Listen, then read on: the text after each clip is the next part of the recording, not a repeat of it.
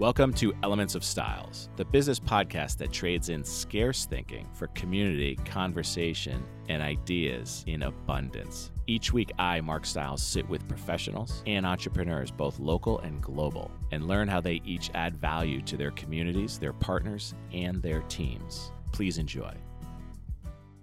Welcome back to Elements of Styles. Today we'll be sharing a conversation Mark had alongside past guest David Tortolot on a local radio show, McNamara on Money. Please enjoy. Good morning. You're listening to McNamara on Money. I'm Alyssa McNamara Reed. Haven't been here in a while, so welcome back to me.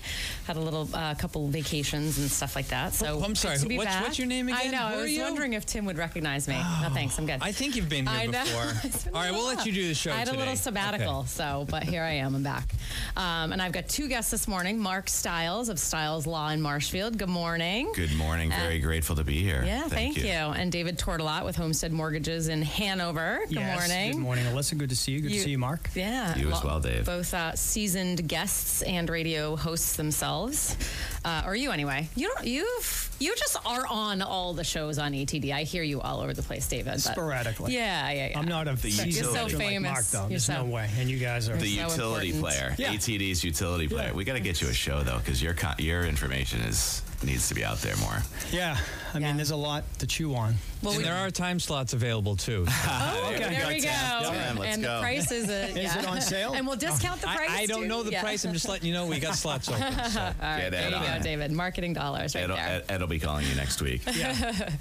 Um, all right. Well, I didn't have a fancy title for our show this morning, but my outline has uh, just sort of a plethora of different things, right? Real estate markets, stock markets, inflation, interest rates, mortgages, reverse mortgages, accessing your money, all that stuff. So um, I was kind of, I, I think because I haven't been here in a while, I was kind of all over the place and oh, I want to talk about all these different things because there's a lot happening right now. Um, and not all of it, uh, you know, great news, but we're going to be as optimistic as we can and um, see the silver line. There, I think there's a lot of silver linings out there right now. So. Um, the uh, well, do you guys want to do quick introduction? I mean, you guys have been on the radio so many times. Maybe that's not even necessary. But for our new listeners, so Mark Styles, Styles it's Law. Go ahead. Sorry, this right. well, right, well, right, right. hopefully we have uh, similar similar listenership. Uh, Yeah. I'm on the Feel Good Friday show on Friday mornings, every morning at 9 10 a.m. Actually, 9 10 with 59 seconds. It was. Oh, is that right? it was slated for 9 11. I was like, no, I don't want to do it at 9 11. Oh, yeah, no. Why would you want that? Yeah. Yeah. Uh, so we, we shifted the uh, the whole station curriculum for the rest of the day by doing that Just because they are on it, right? Yeah. Step by step, minute Yeah. by minute, which is great. Yeah. But I am the principal owner of Styles Law, which is just down the street here on Yep. State Road 139, where we help folks um, with life changing events. Oh, I love describing it that way. Yeah. I- Yeah, we like helping of- people. Yeah, yeah. And we don't litigate. So Okay. Yep. If you need a litigator, we know really good ones, but internally we do not litigate. Okay. But all other legal issues. proactive legal issues. So what we what we focus on is is proactive litigation, similar to your primary care physician. So Okay. what we do is we sit with folks and counsel them and guide them hopes, dreams, aspirations, and make certain that they don't need litigation Right, down the road. prevent things. Right. Yep. So uh, Yep. everything's buttoned up, tied up, and and we can avoid the courts. And if you do find yourself, we do have an outlet for mediation in our Okay. practice as well, which is it's not anti-litigation, but it's common sense, reasonableness, come to the middle, finding yes, and not spending all of your money and your energy on litigation expenses, which are a lot. Yeah. And you would think The think. emotional piece is probably bigger than the financial piece Yeah. too. Oh, that's sad. Thank you, Mark. Um, David Tortolot, for Sure. Homestead Mortgages. Yes, I don't have a show yet, according to Tim. Yes. Uh, did, by- you hear Potentially. the, did you hear that operative word yeah, yet? by 5 p.m. Monday, it sounds like you might. Ed will be calling me this week. but uh, I do advertise, have been an advertiser on ATD for about five years. Yeah. It's a great station. They're a great supporter.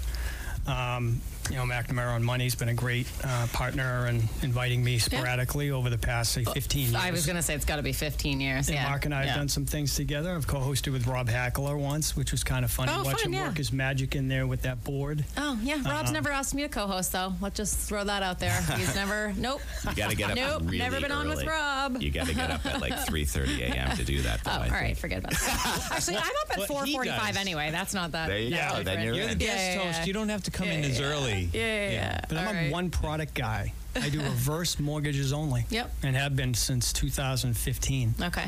I did do forward mortgages way, way back in 02 and 03, but did my first reverse, I think, in 04. And then from there, the rest is history. Yeah. Well, you found what you love and Yeah. what you're good at, so there's nothing Great wrong with that. Yeah. Um, all right. We have just you know a, a, a ton of things to get into, but I kind of wanted to start with. Um, markets and economic environment inflation stuff like that because you know that, i guess that's all over the news right now but i don't know i have a little bit of a different take on it i think. Um, so as of uh, friday as of yesterday the markets were down about the, the us stock market was down about 19% from its high it's hovered around that 20% down range um, I guess this is for several weeks now, and so we're hovering. You know, we hit bear market, which is you know 20% down from its high, but it's sort of been hovering there for a little while. Um, international markets as well, down about 20% from the high. And the high was about early January. So the year to date numbers, like a lot of performance will be reported year to date, and it will be very similar to that. Um, but I pulled some information, I pulled some historical information regarding um, the S&P and the international markets. And uh, this is called perspective, right? So, so year to date, the S&P 500 measure of the US stock market is down through yesterday 18.3%. And that's scary, right? And it's all over the news and we're in bear market, et cetera, et cetera. And and I, I shouldn't diminish the the uncomfortable nature of that, but guess what the three-year rolling average return is for the S&P 500 through yesterday?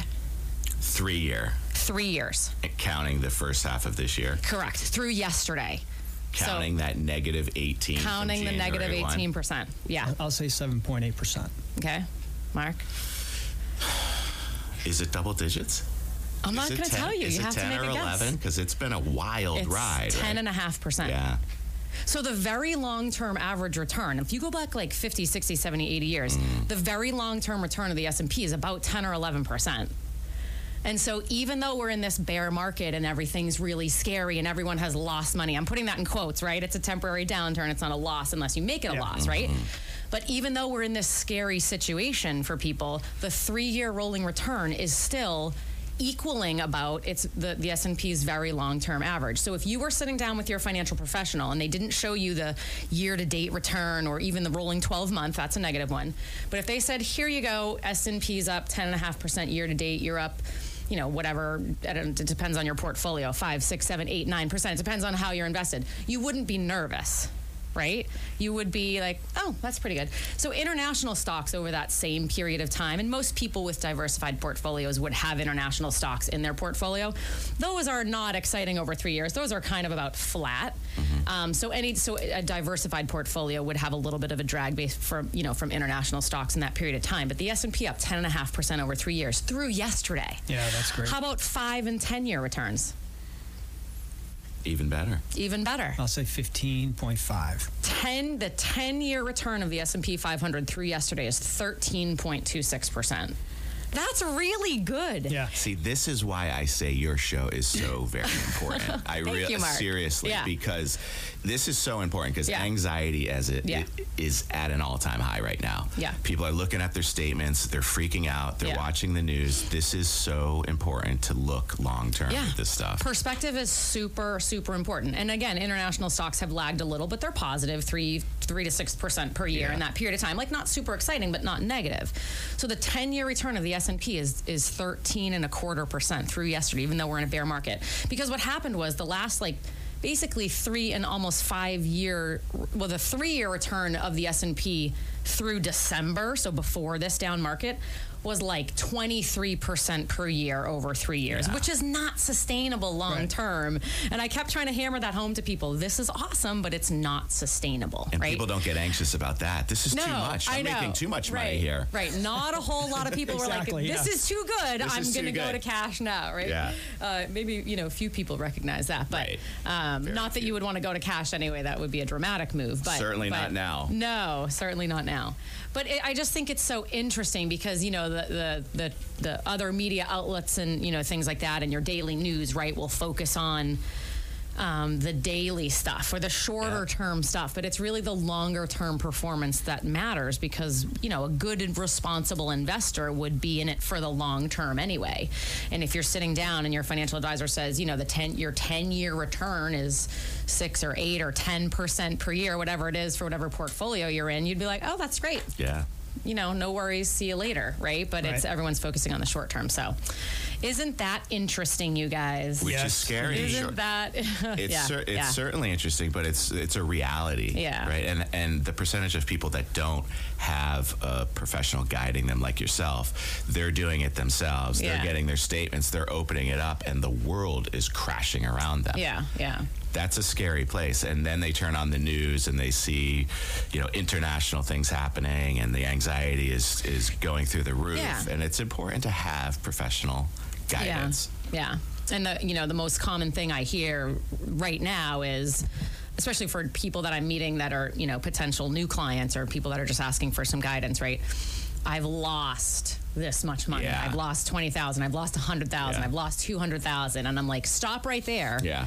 You haven't lost it. It's a temporary downturn. It is Right. a loss if you get more conservative or sell and go to cash or, you know, sell and I want to buy this gold ETF or whatever it is. But, um, but, you know, put, again, that's, that's perspective, right? You know, it's, it's not a loss. It's a downturn. Markets don't just go straight up forever. That's never happened. They, Right. they kind of went straight up for the last decade, kind of, Yeah. but for the, for the majority of the last decade and people were just sort of used to that, but that's not the norm. So, And it wasn't that long ago that you had a taste of this, right? I mean, Yeah. when COVID hit, Yeah. it was like, whoa. What, what do we do? Don't sell, don't sell. Watch, Right. and you didn't sell, and look what happened. Right, right, And it wasn't that long ago where most of these cycles, it's like, well, I was like in high school when that happened last time. you Yeah. know? So you, but you saw it clearly in March of 2020. Yeah. Boom, how fast it can drop, but then So bang, how fast it can go back. and some and sometimes it's fast. That the the the down market in 2020, the COVID crisis or Yeah. whatever market was very short. It was deep, but it was very short, and the Right. recovery was very short. Not all markets will recover that quickly. I don't think we're going to recover quite. I don't know. No. You know, I don't know, but it doesn't. It, it doesn't feel like I don't know. And that was reactionary. Uh, yeah. That immediate 30%. And Like an then extra, Yeah. and it was like wasn't an something extra. Yeah. really that, I mean, Right. it really happened. Don't Right. get me wrong, but it Right. was reactionary yeah. downturn. Yeah. But yeah. it's a taste of what we're go- now. This is going to be longer and more sustained, right? Right. But Yeah. it still tells you to look at that perspective, right? Yeah. Let's go back to the 40s, please, and let's look at that chart. Yeah. You know, and then we Right. can. And Right. real estate's the same way. You know, people freak out if there's a correction in real estate, and it's like, folks, this is a tangible asset. Like this doesn't go to zero. Right, right. You know, right. And and I kind of have similar conversations with my clients about their traditional assets as well. They they are thinking like my investment's gone down so much. Yep. It's what if it goes to zero, Yeah. or I want to protect it from going to zero. But if you think about what really needs to happen, if you own one or two, if you own stock in like one or two companies, yes, that's that's a that's a risk.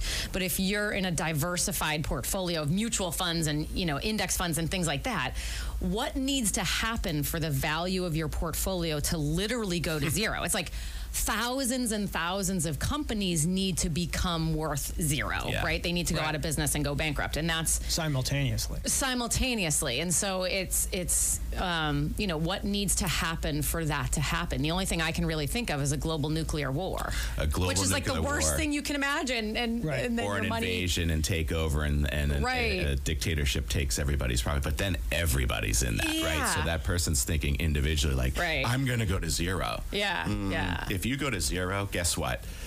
What you're seeing today is nothing like what Right. you'll be seeing Right. on that right. day. If the value of your money goes to zero, and, and you know thousands of companies across the globe go out of business, you don't have anywhere to spend your money anyway. it's a sci-fi movie. It's movie like yeah, it's and it's it's scary to think Right. about, and it's like it is. It's a sci-fi movie. But it's You hard laugh to, about it. That's to- awful to it's, think about, but yeah, it's hard yeah. to let people understand that though, because these are equities. One, one or two of these companies could go bankrupt. Sure. Right. Some of these stocks that you were riding so hard Yeah. could go bankrupt, and that's a reality. But Right. But if you're properly diversified, the risk is That's what you can almost control. right, and that's why you properly diversify. Right. Yeah. What can you control, right? Yeah. When you're anxious, what can you control? There's things you can't control, but what Right. can you control? Diversification. Right, exactly. Um, all right, can we? Are we ready to talk about inflation? I waited like a whole. I waited. Isn't a that what we were 20, just talking 20 about? minutes.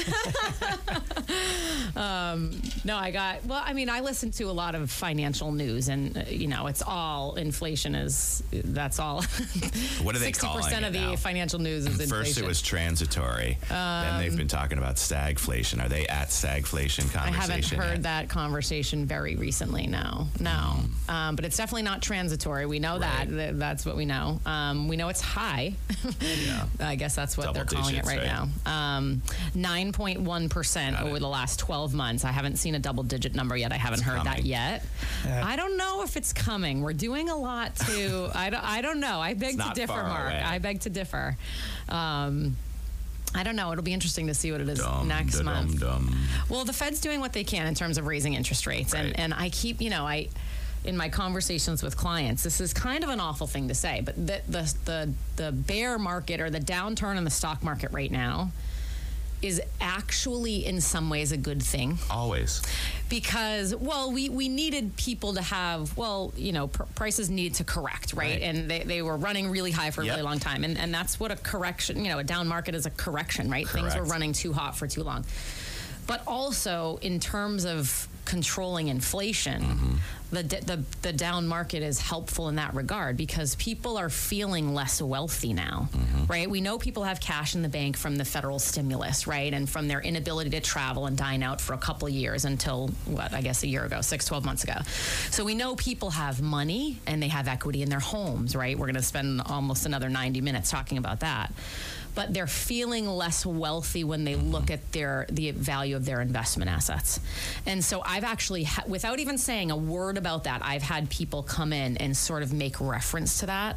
In that what way? Are, eh, that that um, sort of make reference to like their Am that their I assets are down in value and they sort of thought twice about spending on this that or the other thing because they're not sure if they can afford it and i guess mainly i'm talking about pre-retirees Yeah. not even necessarily necessarily retirees who are living off the money but Mm-hmm. people that maybe are closer to retirement or needing to access that money they're feeling less wealthy so they're less inclined to spend the way I they did okay? right like 6 to 12 months ago Am I okay? and so, so you know, bear markets and you know these downturn, a downturn as significant as this is going, I think, to be helpful in getting inflation under control, along with you know supply chain issues working themselves out, hopefully, and China getting you know opening up again and. And the Fed controlling interest rate and raising interest rates, but um, because people will stop spending. yeah, because I Tighten think belt. I think people people naturally will tighten the belt on their spending because even though the val even even if they're not a retiree living off their money, people 40, 50, 60 year olds still working are seeing their net worth. Yeah.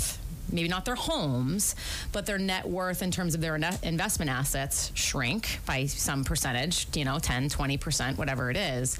And so they're feeling less wealthy, even though it doesn't affect their pay, like their cash flow right now. Well, they have certain It's- goals, It's right? Yeah. Right. They have yeah, certain goals. yeah. I need to be here by then. Now I've taken a setback. Right, right. Maybe gotta I, need to harder, spend less. spend I need to save more. My 401k is down a hundred thousand, whatever it is. I might need to add, you know, save more. So it's and maybe they're not even thinking about it step by step like that. Mm-hmm. It's just kind of like, oh, I feel like I don't have as much money, so it's gonna they're gonna tighten the belt naturally. So I think it's a good thing in terms of getting inflation under control. See that silver lining right But there. what happens if everybody stops spending? Um, well, then we would have negative inflation, and that wouldn't be a good thing either. Well, we, right? we, we would We would lower interest no rates growth. and- small businesses would get hurt. Yeah. We'd have stagflation, and Yeah. it could Yeah. be messy. So there's Yeah. there's a middle, right? We talk Right. about the mediation. There's there's a happy medium, and Right.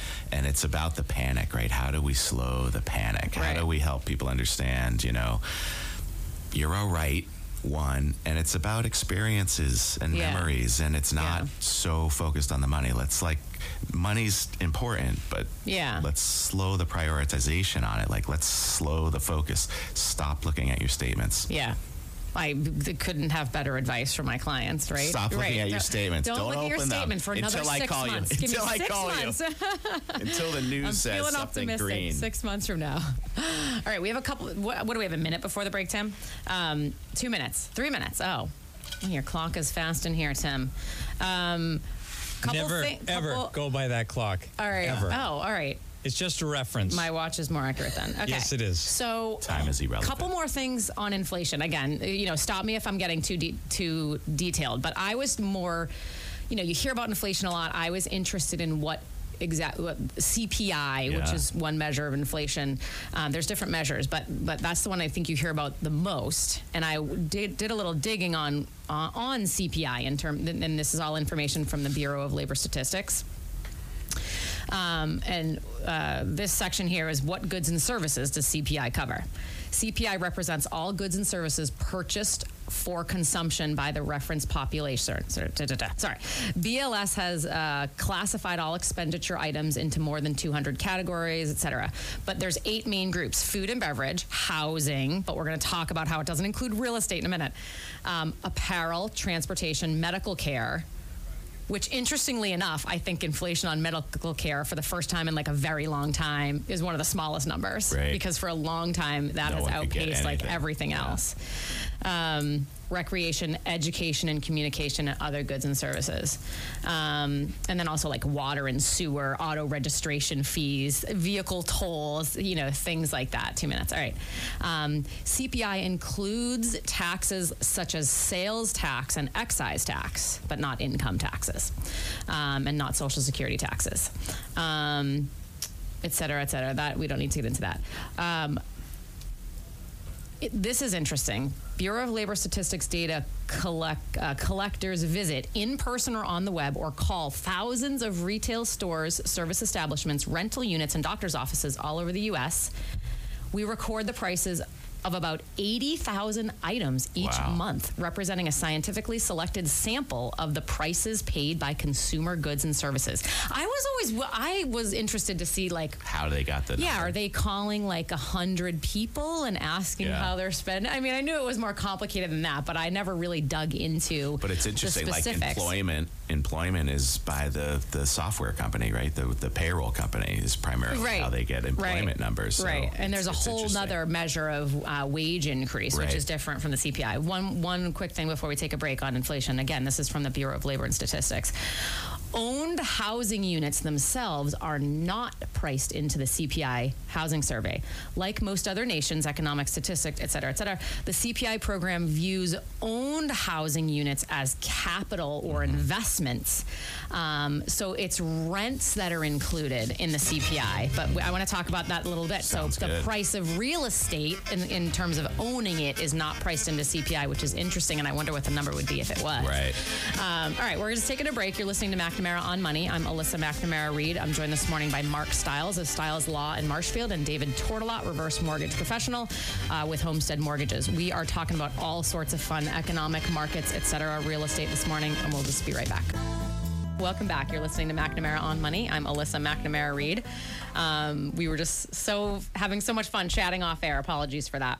Um, my guests this morning are Mark Stiles with Stiles Law in Marshfield and David Tortolot, certified reverse mortgage professional. I got it uh, with Homestead Mortgages, and um, we're we're talking about we're we're being a little spazzy this morning. We're going to talk about a lot of different things, but I I I felt like I had to get that out of my system in terms of the markets and inflation, and I'm going to just go uh, one more little section, one minute on inflation, and then we're going to move on and talk about interest rates. Um, all right, but again, and I touched on this right before the break. Uh, the break regarding CPI, right, measure of inflation. Uh, inflation's up 9.1 percent, what they call year over year. So from uh, June 30th, 2021 to June 30th, 2022, uh, inflation rose 9.1 percent. Cost of goods and services rose 9.1 percent. But again, I did a little uh, digging and I was interested. I knew that CPI included housing, but I didn't, I wanted to dig into the specifics. So, uh, really quick again, and this is from BLS.gov, which is the Bureau of Labor and Statistics. Owned housing units themselves are not priced into the CPI. Like most other nations, et cetera, et cetera, the CPI program views owned housing units as capital or investment goods distinct from the shelter service they provide and therefore not consumption goods, right? So they're not factoring in the price of owning a piece of real estate. Uh, real estate. Spending to purchase and improve houses and other housing units is treated as investment and not consumption also. So spending to improve your home also not factored in. Oh, that's interesting. interest costs, such as mortgage interest, property taxes, real estate fees, most maintenance, and all improvement costs are part of the cost of the capital good and are also not treated as a consumption item. These non consumption costs of owned housing are out of the scope of CPI under the cost of living framework. So the cost, so the CPI, the measure of CPI includes rents and how isn't that interesting? It's so interesting that it mm. almost seems deceptive. Yeah, I actually do, I don't like it because Right. it because actually I don't know the statistics, but it seems to me that most Americans own a piece of real estate. Again, I don't I don't actually know those statistics, I but I'm going to guess most, but there's a lot. There's a Do you think high it's a- percentage of home ownership Yeah, okay. that if you take that out of that Yeah. that formula, Yeah. you're, you're you're being deceptive because it would be a runaway number, right? Because the appreciation of real estate has been so wild Oh. over the last few years that that number would be significantly higher if we pool them. And these are consumers. I understand the investment piece of it, but when you start doing the ancillary stuff, I think you you really stretch it and you're saying, okay, we want to keep real estate out of this for a reason, you know. But um, I understand the the theory behind okay, this is an investment, this is a capital purchase, not necessarily consumer goods and services, similar to maybe you know portfolio investing in the stock market and what have you. Yeah. But you're taking out a big chunk of Yeah. reality Yeah. when you do that. Google is telling me that about 65% that the the national home ownership rate 2 years ago was actually 67%. Wow. So maybe slightly more than half Yeah. of adult Americans, or I don't know what their, you know, the, the, the cutoff is, but are, are homeowners. So I, I, I, I do understand that it's an investment also, but it does seem a little deceptive to Mm. take that out. Having said that, rents, from what I understand, and I didn't do any research on this, have also Mm. Yes, gone way up. And I don't know if it's kept pace with cost of home purchases or not. Maybe not quite. I don't know. Probably not. Probably I- not My quite. guess is it wouldn't be because it's harder to raise rents, Yeah. but they are also going up to the point where it's challenging for affordability. Yeah, yeah. You know, I mean, you know, home ownership is a challenge for affordability. Yeah. Finding the proper home, finding it for the right value, being able to afford it. Then the next tier is rental, and if you have a challenging time trying to um, afford renting, you're having a hard time putting a roof over your head. Yeah. There's Mark, a problem. what would you Yeah, say? yeah. Do you, have you seen like an average rental price? you know, now? it's it's two all thousand it's dollars so a li- month. well, it's location, right? Right. It's location, location, location. So somebody comes back to the town, maybe they're priced out of purchasing in that town, but they want to live in that town. The school systems, Yeah. you know, chances are those rental uh, costs are going to be a lot higher Mm-hmm. than if you move to more of a depreciated, socioeconomically depressed town. The the cost, but it's you know, you're not getting the amenities that you wanted, Right. right? So it's it's based on location, it's based on community, and unfortunately, it's based on reality. And um, the reality is is that you know the cost of uh, putting a roof over your head is getting out of control. See, I can remember the days of renting a condo with two of my friends, and the total rental was seven hundred bucks divided by three. Yeah, You're, doesn't- you're aging that's a- yourself, David. That's an, yeah, you kind of. Well, that's David a is- little bit. that's an Yeah, average yeah, car yeah. payment probably yeah, today. yeah. I don't know. I just found a quick article that you know rents in 2021 rose by about 11 Yeah, percent. But it seems to me that real estate price of real estate has risen faster than It that, has. more substantially than that. And now with let's talk about interest rates now, but uh, couple that with the cost of uh, financing your home. Mm-hmm. That seems you're right. It seems it's interesting that cost of home ownership isn't factored into CPI. Well, think about this just Although- on that point. yeah. So, just in my world, Yeah. people 62 and older nationwide, homes owned by them, there's, there's 10.6 trillion dollars of idle equity right now in those homes. That's Okay. fascinating. just Okay. 62 and older. Just 62 and older. Nationwide, unused equity, Yeah. 10.6 trillion dollars. Sound the alarms. That's an asset older. class that needs to be considered. Yeah. Sound the Yeah. alarms because that is so very important, especially when people are panicking with the with Yeah. the stock market, like we were talking about earlier. Yeah. You know, don't Well- sell the stocks. Yeah. use your equity. How can we talk about interest rates and then I do want to talk about equity in the homes because I was thinking about like how the last several years has really been a refi boom, Yeah. right? And and I was trying to figure out like you know how many people cash out refied and we can you know hear from you David in terms of taking equity out in the form of a reverse mortgage and how that if that's gained in popularity and stuff like that but yeah with real estate prices up and assets down right equity in a home is now a greater percentage of someone's net worth right for many people anyway but um, but can, can we can we talk about interest rates a little bit and I do want to hear from you David regarding how that's changed in the reverse mortgage world um, you know, int- inflation's all over the news, right? Interest rates are all over the news. Um, there's, I guess we'll talk about the federal funds rate, right? When you hear about the Fed meeting and the Fed raised rates and all that.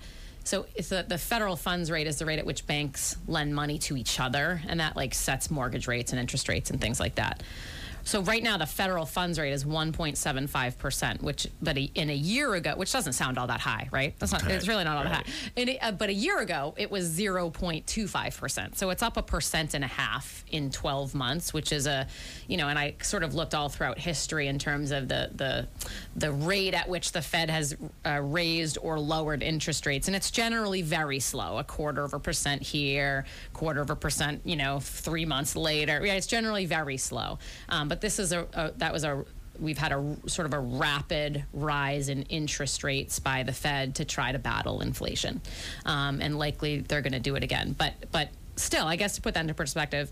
It's only a percent and a half higher than it was a year ago. I don't know. That doesn't sound like a lot to me, but but then I wanted to do a little bit of math on it. So because I'm a total math nerd, um, but I wanted to do some math on on the cost of a mortgage, right? In a minute here. Um, but before I get there, one more. I, I I got a little nerdy regarding historical interest rates as well. So bear with me just for a minute. Yeah.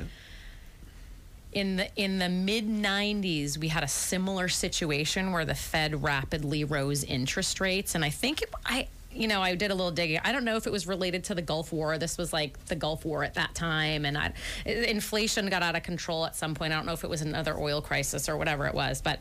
Um, between so there was like a 13 month period of time between 1994 and April of 1995 where the Fed raised interest rates from about 3% to 6%. So it's like they doubled interest rates. I bought my know? first house in 1994, 8.75. 8.75. Yeah. So $80,000 mortgage, so all things are relative. Oh my But, gosh. Yeah, all I'm things are 75 years old. Just, no, just I'm 55. Um, Go ahead. But so interestingly enough, so that was a very fast. So three percentage points Right, in doubled. 13 months is very fast, and interest rates doubled at the time, right? So rates weren't even as low as as they were now, but interest rates doubled to six. So interestingly enough, again, op- being the uh, eternal optimist here. Stocks rallied in the aftermath of that aggressive rate hike from mm-hmm. 94 to 95. The S&P and Dow Jones Industrial Average climbed 36% and 42% respectively between the start of 1994 and the end of 1995. So then that was like the start of the tech boom there and the dot, you know, the dot com Yeah. boom and stuff like that. But I, you know, the eternal Perspective. optimist. Yeah. It's interesting, all though. about perspective. Yeah. During that time frame, we bought our first house in 94 in Yeah. Brockton. Okay. Okay, we sold it. I think we paid 90 for it. Wow. We sold it three years later for, I believe it was 127. okay. Mm-hmm.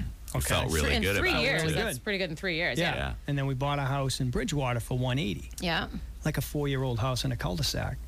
And I sold that Oh, without a realtor three years later for 300. Wow. And then we bought a house in Scituate in 2001. yeah. So I rode that way. I experienced that high interest rate, Yeah. but then I rose that wave of, oh, wow, geez, every time you buy a house and sell it, you make a profit. Right, it's not always Yeah. that simple, right? I was I in had the exact opposite situation in my first Yeah. home ownership Yeah. years. so it's timing. It's when you It's get in the market. You don't really know because I mean, we Yeah. were 25 at the time. yeah. But it's more so, So- the rule than the exception that people make money on real estate. Right. Over So, time. so you were just saying in the, in the mid '90s, your mortgage was like eight and a half percent. Eight, 8.75. I'm assuming you had decent, you know, credit and yeah. stuff like that. We put 10% So- or 10000 down on a So- so $90,000 house. Traditional mortgages now are like what five and a half percent. I think so, I yeah. mean, rates aren't really that It- high. well, that's that's a great conversation. but when you went back to 94, 95, where they had that quick run up in interest rates, we doubled over the period of under three months.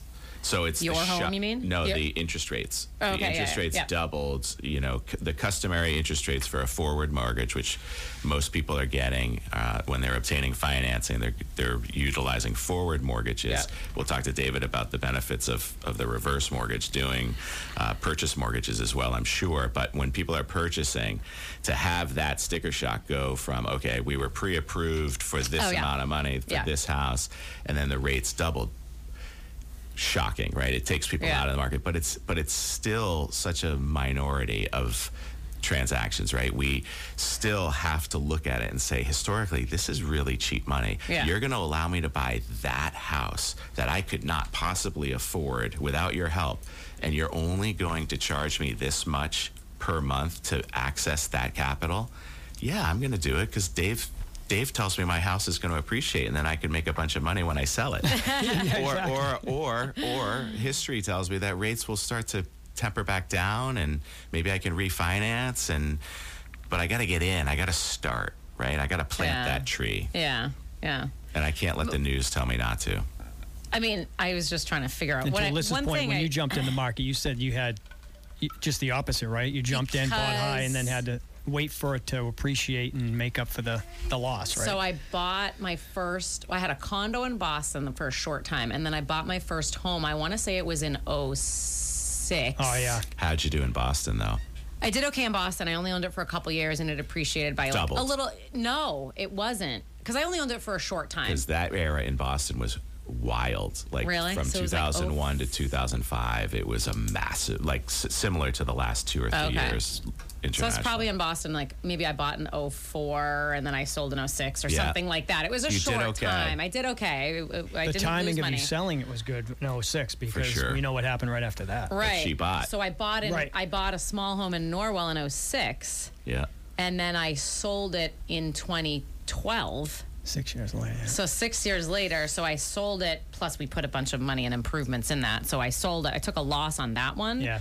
But then I bought my bigger home in Marshfield at like the bottom of the market. Right. right. So I bought, you know, my my colonial in Marshfield. So it's all relative, and that's isn't a, it? yeah, it's appreciated well. perspective. Yeah, yeah. I did pour a lot of money in that house too, but that's a whole nother show, guys, in terms of how much it costs you to own real estate. Right.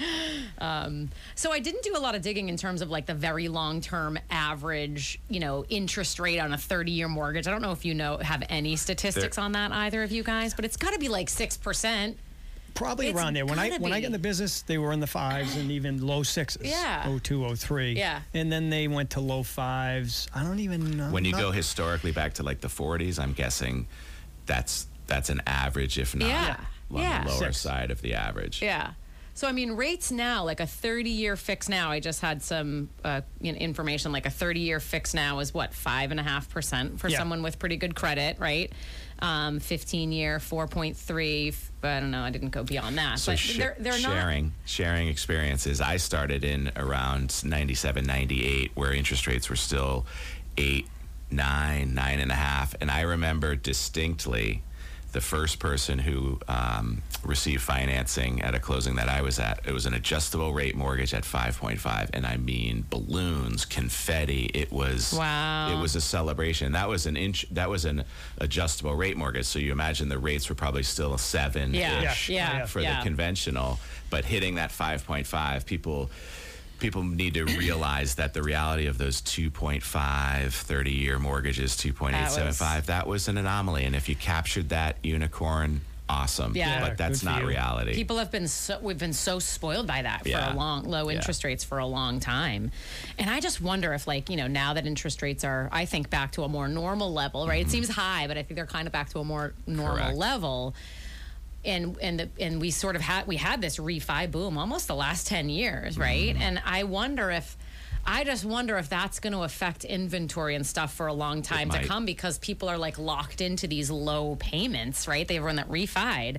And and why would you move and take a new note at five and a half, six percent when you've got you know two point seven five or whatever? Right. And and so I, I I worry a little bit about that in terms of the real estate market and inventory. Well, it won't. It won't affect CPI apparently. No, apparently not. right, right.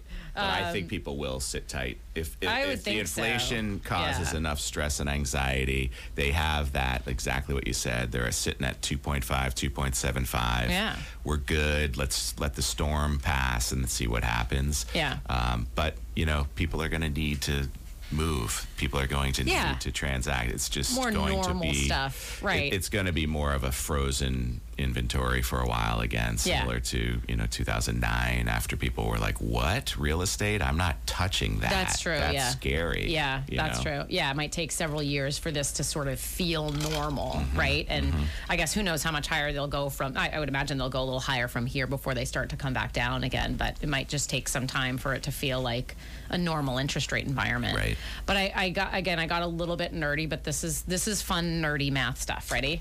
So I did some calculations in terms of mortgage payment at different interest rates, um, just to sort of illustrate uh, how things have changed in the last, I guess, six months or so. All right.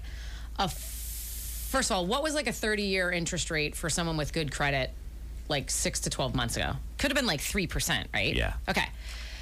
A $450,000 loan mortgage at 3% for 30 years, principal and interest payment. Correct. Do you want to guess? I'll just give you the numbers. Fourteen hundred. One eighteen, almost nineteen hundred, one thousand eight hundred and ninety-seven dollars. So that's four hundred and fifty thousand. I just I wanted to go under the jumbo. I was going to do five hundred, but I wanted to go under the jumbo limit. Um, so four hundred and fifty thousand dollar mortgage at three percent for thirty years. Your payment's about nineteen hundred bucks a month. So re- where we are now, same four hundred and fifty thousand dollar loan at five and a half percent for thirty years. Payment goes up to Twenty two hundred. twenty-five fifty-five. Wow, it is a jump. So it's a jump of about 650 bucks a month. That's real. Let's say if we have another percent and a half hike, which I think is not unreasonable to think of in the next six, 12 months, a $450,000 mortgage at 7%, which is a mm-hmm. percent and a half higher from That's here. a reality, people. Thirty one. Close, 29.94. Yeah. So that's not quite double, but but if interest rates go from three to seven percent on f- just four hundred and fifty thousand dollars, that's a that's a difference of more than a thousand dollars a month in terms of your just your principal and interest payment. Yeah. Now, here's the very fun part. $450,000 at 7% for 30 years is the same payment as what priced home at 3%. Do you guys want to make a guess? So let me, did I explain So, that so, right? so you're suggesting So- that they they lower their their Three uh, three hundred. I'm talking about change in affordability. So Yeah. so someone, you know, let's say let's say we have mortgage a 30 year mortgage rate at seven percent six months from now, and someone goes out and says, okay, I can afford a four hundred and fifty thousand dollar mortgage seven? at seven percent What because the to- payment's three thousand bucks a month. That's sa- but in terms of affordability, Yeah.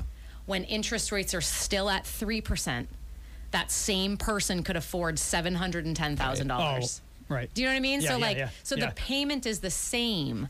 A four hundred and fifty thousand dollar house or mortgage, whatever, at seven percent interest rate is the same payment as seven hundred and ten thousand dollars. So it increased their buying power by three hundred thousand. It decreased their buying power. I'm well, sorry. interest rates rising. Right, interest rates rise. rising decrease their buying Right. power. That's a good way to say Yeah. it. By two hundred and sixty thousand dollars. Isn't that crazy? That was the cra- That's where I started to get really nerdy, and that's not very fun right now. That's because we're No. going the opposite way. But but that's Especially if you're pre-approved six months ago and you're still looking but for a house. But that's what you mean. Like people were pre-approved for certain really right. payment right affordability, and that's drastically could be you know has drastically changed and could change a lot more. It could, and and if you look at the perspective of it, that may require the adjustment of home values, right? I, and I think it will. It, I think it inevitably will. What are I mean? Do, what are you seeing right now in the real estate market? Like it's not. there It seems to me that so so over the last few years, as you can Yeah. imagine, I mean, it was a, a rocket ship, right? Oh, yeah. so sellers market.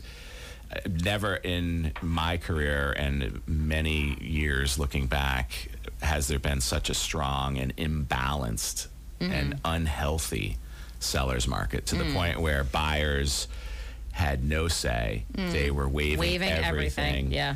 Yeah. They were, you know, selling children in order to, to you know, go up the line of, of, you know, can I buy this house? And it was inequitable.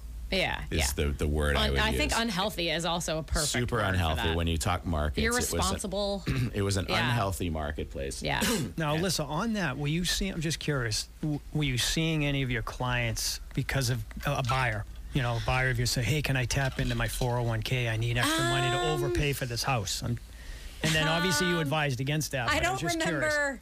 I don't remember anything, um, any like really irresponsible requests. Certainly, people tapping into assets, but like more of more in a responsible way. Yeah. I didn't see anything. That I wasn't aware of anything crazy irresponsible, Yeah. and clearly would have tried to talk them out. You Absolutely. know, but Follow up to Dave is did folks reach out to you and say, What do you think? I'm offering on a home, I'm offering more than they are listing Yeah. it for. I'm waiving my appraisal, so we're going to have to tap into savings over Mm. and above what the mortgage company is willing to to lend. Yeah. What is your professional advice?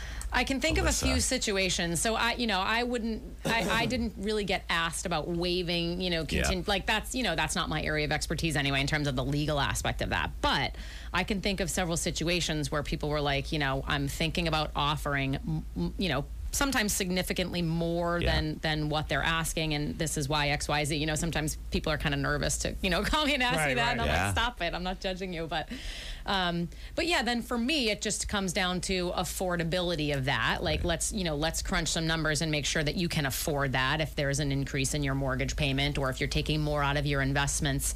Um, and you know, most of these conversations were happening at a time when the markets were doing just fine. Right. Like I haven't had many of these conversations after January, um, and and sometimes it was fine. And we determined, you know, you know, if you're willing to take the risk of maybe overpaying for this piece of property, right? And I don't know where the value will go from here, but I could, you know, in the context of the rest of their financial life, let them know if I think they could afford it or not. But then the conversation really becomes are you overpaying for something and how do you feel about that Right. will it continue to appreciate from here certainly not at the same rate Right. but but you know or will it depreciate from here and how long do you plan to own this property and is that a risk you're willing to take and and Yeah, in some situations they points. were um It's but- good but- to hear that folks reach out to their financial Yeah. professionals in these Yeah. situations. sometimes because mark Eh, well not enough Yeah. right and that's what we've been preaching about is that not enough right so your real estate professional is great right the market will bear out the price right is the appraisal the actual value no the value is what a buyer is willing to pay and what a sell- seller is willing to sell those two combinations Yeah. coming together is the value but can I afford this? Does this make sense? Reaching out and understanding the budgeting things, things that we can control, Yeah. right? Yeah. Reaching out to that financial professional and let's let's project out 10 years. Let's move those spreadsheet numbers around, see where we're at. Yeah. You know, assuming we're still going to continue to make the same amount of money, certain assumptions are made, certain variables are placed in, but let's really look at this and analyze it because we think this house is worth it. Yeah. We think it's listed low to to gain excitement in an auction type atmosphere, but we want to buy this house because this is where we want to have memories and experiences. We're not concerned so much about over quote paying for Yeah. this property, but we want to talk to our financial professional Yeah. because we can't do this ourselves. Where I where I would get nervous is if someone wanted to over uh, bid or overpay for a house, but they were they were uh, highly leveraged, right? Right. Like if they needed a sizable mortgage relative to what they wanted to pay, and the bank wouldn't lend them all the money, that's where I would start to get nervous. Like, okay, the, the bank is telling you that they don't think this property is worth what you want to pay for it, and so you have to take more out of your investments so that you know you because they're not going to loan you anymore. That's where I would start to get nervous when someone was highly leveraged because then I worry about a dip in a real estate market and what if you want to move, have to move. It- that, then that's not a great situation and that's like red flag for me. But I can think of several situations where someone had either a sizable down payment or was a cash buyer or had, you know, plentiful assets in their portfolio to make up the difference. You know, those conversations are a little bit easier. And I get what you're saying about I want to make memories here. I'm going to, you know, plan to be here a long time and all that and the emotional components of that. I totally get that. But that's an easier conversation than someone who's like, I'm 90% leveraged and Yeah. the bank won't give me all the money, but I still want this property. And I'm like, all right, slow down. And I did have one person actually, you know, we talked talked it out and, and she actually went through with it, but that was several years ago. And, you know, hopefully in time, you know, that there will be, be equity and we won't have to worry about it. But, Right. but yeah, a lot of people, you know, and I actually had a lot of conversations in the last several years with people wanting to buy second homes, like Right. really, really popular uh, in the last several years with interest rates being low and, you know, second home affordability being like at its peak, right? And, and pre retirees and retirees wanting, you know, just recognizing that they could afford that and looking at rents and being like, well, I can just buy one for not much more, right? Right. So a lot of conversations about affordability of second homes in the last in the last several years. Um, but yeah, some they don't always reach out to me, and sometimes I'm like, wait, what did you pay for that? Wait, what? Mm-hmm. Well, we also, we also know there's a ton of wealth out there too. So Yeah. the stock market over the past Yeah, decade, right. a lot of people have a lot of money. And So Yeah, the ones that yeah. scored the deal and got their offer accepted, they were probably very wealthy. Yeah, and, they. Net, netted out a lot of money from the house they're selling as well. So All right, we're going to take a break. More fun stuff to come after the break. You're listening to McNamara on Money. I'm Alyssa McNamara Reed, joined this morning by Mark Stiles of Stiles Law and David Tortolot of Homestead Mortgages, certified reverse mortgage professional. We're talking about all sorts of stuff today. What are we going to do after the break, guys? I don't know. Talk more about real estate. And uh, you know what? The, the title of my next section on my outline is Big Thoughts. So stay tuned. We've got some really awesome Big stuff after the thoughts. break. Just taking a break. We'll be right back. Hey, thanks for joining us today. If you enjoyed the show, be sure to subscribe on your platform of choice for a new episode each week and share this with everyone and anyone. If you have any questions or comments or have an idea for another guest, feel free to shoot me an email at mstiles at stiles-law.com. That's M-S-T-I-L-E-S at stiles-law.com. And if you are a real estate professional, be sure to check us out on our private exclusive Facebook page, The Real Estate School at 892, for content and Massachusetts continuing education opportunities. Be well, folks. Today's episode is sponsored by Securititle. Securititle helps Massachusetts real estate attorneys, real estate agents, loan professionals, buyers, and sellers with all of their title, settlement, and escrow needs. Securititle, S E C U R I T I T L E dot com, where security and title come together. This podcast is being provided for informational purposes only. The podcast is not a comprehensive overview of the subject and is not intended to provide legal or financial advice or an endorsement of any product or business.